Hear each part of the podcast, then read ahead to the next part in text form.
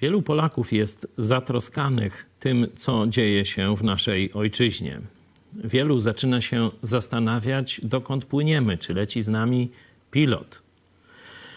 Oprócz tragizmu sytuacji, takie myśli to jest zdrowa odpowiedź narodu, bo kiedy coś idzie źle, warto pomyśleć, co zrobiliśmy źle, gdzie zawiniliśmy w tej całej sytuacji. Jeden z moich przyjaciół, Paweł Machała, też pastor w naszym kościele, wczoraj podesłał mi taki oto werset z księgi Izajasza.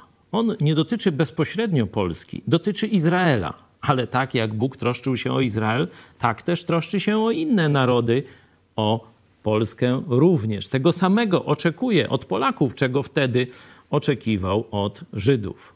Będzie o prawie, będzie o sprawiedliwości. Księga Izajasza, piąty rozdział, werset siódmy. Zaiste winnicą Pana zastępów jest dom izraelski, a mężowie judzcy ulubioną jego latoroślą. Oczekiwał prawa, a oto bezprawie.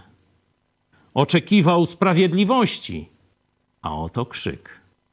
Paweł Mój przyjaciel właśnie powiedział, że no, aż go uderzyło, jak głęboko ten werset opisuje stan dzisiejszej polskiej rzeczywistości.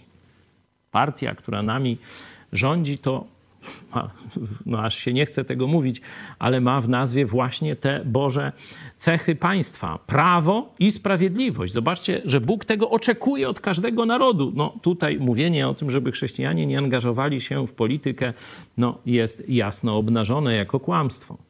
Bóg chciał, by Polska była państwem prawa. Jest państwem bezprawia. Chciał, żeby Polacy doświadczali sprawiedliwości, a coraz więcej ludzi mówi dość. Już dłużej tego nie zdzierżę. Warto pamiętać, to jest owoc kato komuny, katolicko-komunistycznego państwa i mentalności dominującej w Polsce.